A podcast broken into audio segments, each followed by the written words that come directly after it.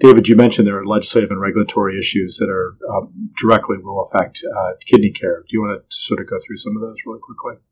Sure. Uh, I think first and foremost, there is going to be uh, this, there's going to be a real push, and there is already a push uh, on Capitol Hill to adjust or neutralize for the time being some of the cuts and offsets, uh, particularly around um, labor cost uh, in the country right now, and they are having massive impact in nephrology, uh, particularly in cases of dialysis facilities um, where the, there's a tremendous crunch uh, in terms of cost and also labor shortages. Um, and a lot of the labor shortages are being met with travel nurses, um, which can be a very, very, very expensive way in which to approach your your your situation. A, a very expensive way to approach staffing. Um, so there's a lot of conversation around that. There's conversation around the clinical labor cost cuts that would impact vascular access opportunities and could actually, in the end, push more people into positions where they have to go into hospitals for exp- even more expensive vascular access care uh, to the system than would be otherwise, which is kind of very counterintuitive. There is also a conversation about of looking at the issue of paying for both a limited amount of dialysis and hospice at the same time. Something that every one of our listeners knows is a is a just a very sad situation when it when it when they come together. And you and I both have talked about it before and have seen it happen, um, where you have to make a choice one way or the other uh, for uh, some an individual who is probably ready for hospice care and they are trying to make a transition on dialysis. Uh, I think that one really has potential to get worked into some kind of an agreement um, hopefully this year. That would be great. So you sounds like you're optimistic about the, the final one. I guess the, the one before that about that um, payment for vascular access or dialysis access. What's your guess as to how that will turn out? Actually, I, I probably should restate that a little bit. I think that part of the reason why the other one, the, the one could could be promising, is that the it, it would be far less expensive, but also the fact that the dialysis uh, facility one may really the labor costs there may really need some attention from Congress this year, or really does need attention from Congress this year, could make it possible that that gets combined. But we don't know that yet. We've just been talking about it and looking at it, and uh, some of the same players in Capitol Hill are involved in looking at, at all those issues. So they could somehow end up being put together. But this is a very, very early prediction, and um, you know, just don't. Uh, as always, don't hold me to it. Um, but I think I, I would be encouraged uh, about that conversation. I think everyone knows that there's going to have to be some work around the labor cost issue in healthcare. Yeah, it's interesting because I've, in the last month or so, I've been in a number of, of meetings and discussions, and, and the issue of healthcare workforce in general and the nephrology workforce in particular has come up. And, and you mentioned some of the challenges um, related to the, the workforce of, nephrology nurses. Um, there was a report that came out earlier this year that was an international sort of collaboration around sort of estimating, um, you know, what the nursing shortage is likely to look at look like over the next decade. And, and this group estimated that it'll be, you know, up to that we may be short up to 13 million nurses globally. Um, currently, there's about 28 million nurses that that um, um, work across the, the, planet. So you sort of think about that in terms of you know what that shortage could be. And um, specifically for the United States, um, there was an estimate by McKinsey and Company that it would be somewhere between 200,000 and, and 450,000 nurses by um, in the next couple of years. And so um, you know that's moving quickly into it's already a crisis, and I think it's going to be you know even more of a, a crisis. I think we'll have implications across the healthcare system.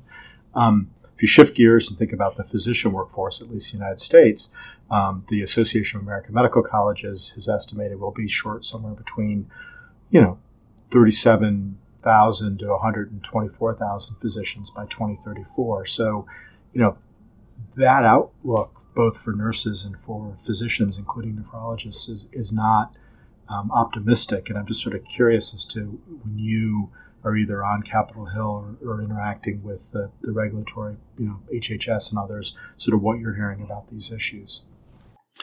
I, I think that these issues are, are just kind of uh, they're hard to get your mind wrapped around because it's very difficult to figure out what you could do, what levers you pull uh, and change.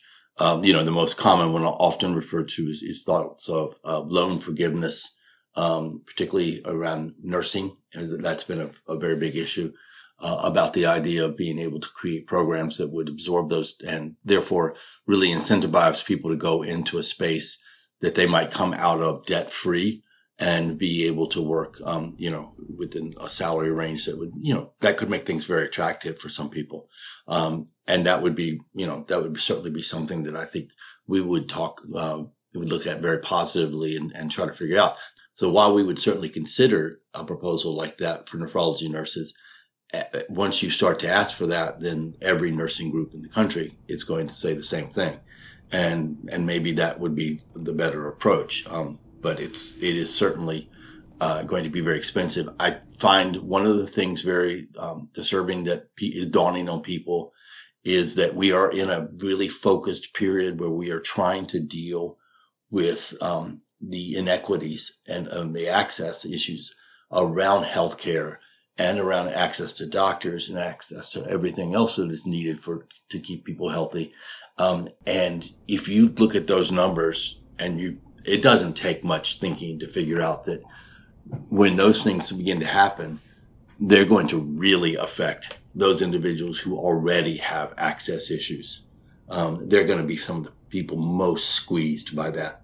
And so if, if you're in a rural area, lower income, and, and just in a lot of different categories where you generally are not getting access to care the way, you know, that a lot of us believe everyone should have a right to in the United States, um, then you can begin to see that the writing on the wall, which says that that situation gets worse.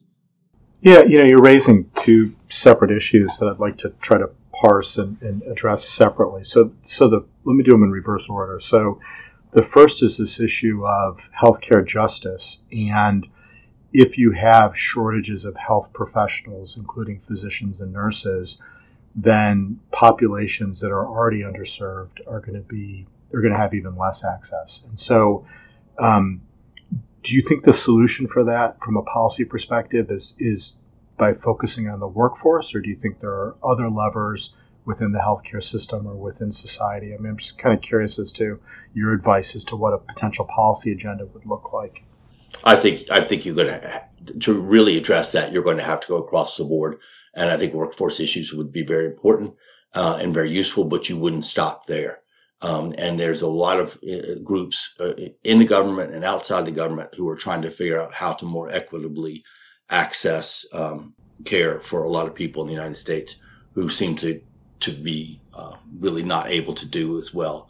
Um, so it's it's it's going to be a lot of different things, and um, as you know, we we really have been focusing on this very heavily for many years at ASN, um, because we really do see the impact of, of inequities in kidney care and in kidney disease. So that's really a, a critical thing. That's just, it's just not going to get fixed with one thing alone. But yes, the workforce issues do need to be addressed. And I think Congress is going to have to do some even more dramatic things than it has already done in terms of trying to, uh, so for example, of the Conrad 30, which, you know, I'm not the best one to describe Conrad 30. Can you do it, Todd? Yeah, so so essentially, the the, the Conrad 30 waiver program, which is named for um, a former U.S. senator from North Dakota, from North Dakota Kent Conrad, um, is a waiver program, and it allows um, international graduates who are on J-1 visas to essentially have a waiver to, to serve and under to, to work in areas that are that are underserved in terms of not having adequate um, number of physicians. Um, and, and part of the challenge is it's very targeted to primary care physicians. So it kind of gets to the first point that you made about the workforce that I wanted to circle back to when, when we parse the two issues, which is is as much as we'd like to look at these from the perspective of um, nephrology I think the challenge is that if we have shortages of, even though we have shortages of nephrologists and nephrology nurses, that's within a broader context of shortages of physicians, particularly primary care physicians and, um, and, and nurses. And so it's difficult for ASN and for the kidney community to advocate specifically for support to increase the supply of nephrologists and nephrology nurses because you've got all these other organizations either advocating for their specific specialty or trying to do this collectively. And I think that becomes the challenge if you think of this from a from a how you put together an advocacy effort. And just want to make sure I have that correct before we move on. Yes, I think you have that in proper perspective.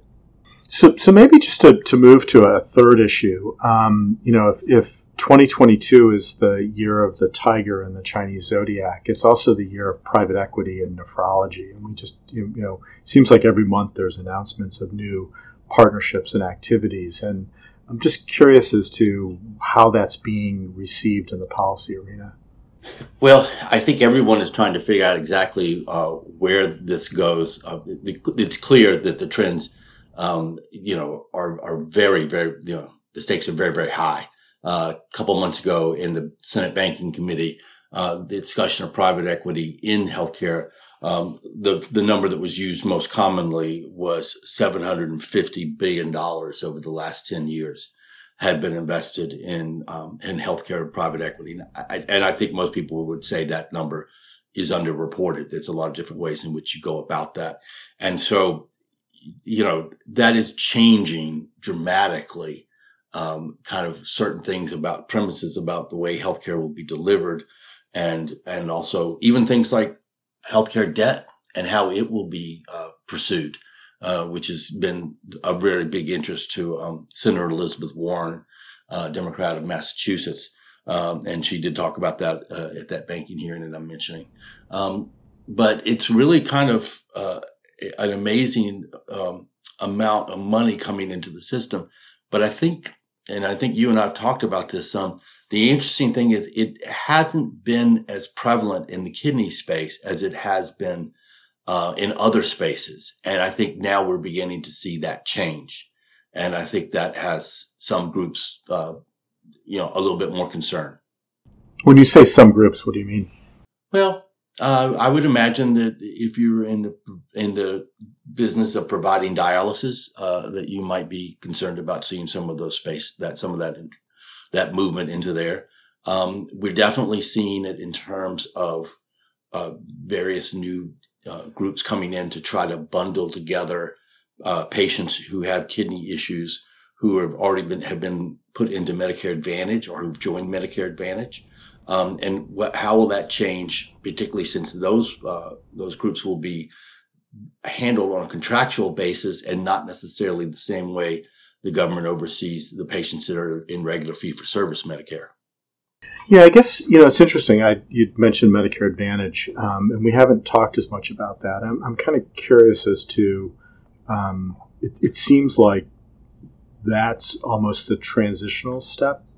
Um, I don't I don't know if you think that's right. I mean, I'm trying to think of how to ask this question. Well, I think that the, the question is, is will Medicare Advantage be a catalyst or will it be an outcome? And I, I think that it may, uh, it, it may actually become a bit of a catalyst. And let's just say that Medicare Advantage has the chance to be a game changer along with the introduction of private equity into dealing more with, um, you know, cohorts of kidney patients. So, David, one one last question. Um, you mentioned that that between Medicare Advantage and private equity, it'll be transformative for nephrology care, including dialysis care. What do you see as the role of the nephrologist in this this brave new world? Well, I, sh- I should say you said would be transformative, and you're quoting me, and I should say could be transformative um, because I think that there's there are certain factors there.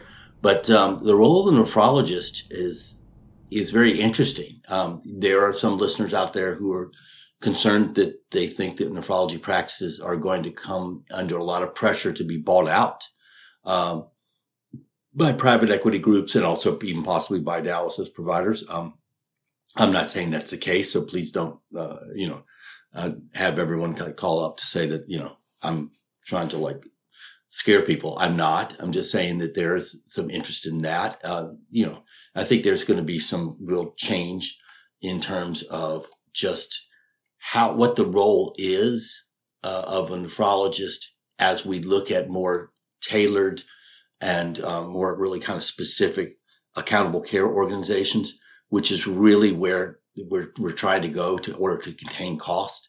And I think it's going to be a, a very interesting point at which uh, nephrologists are going to, we're going to really be talking a lot, about, you know, the value of the nephrologist in the healthcare system. Um, and I know we've already been talking about that a great deal. Um, that uh, you've been working with a lot in different entities, different groups within the association, within the society. Yeah, I think that's a good place to stop. And, and maybe, you know, we'd already had a previous discussion about this um, ASN task force on the future of nephrology. Um, that group is, is meeting weekly and is really um, starting to have just a fascinating conversation about sort of where nephrology could head as a specialty. And I look forward to updating that um, with you and also inviting um, others involved in that project to participate in future discussions. So, so maybe we should stop there and um, you know, again, David, I appreciate your taking the time and, and everything you do to, to, to help advance all of these issues. Thank you, Todd.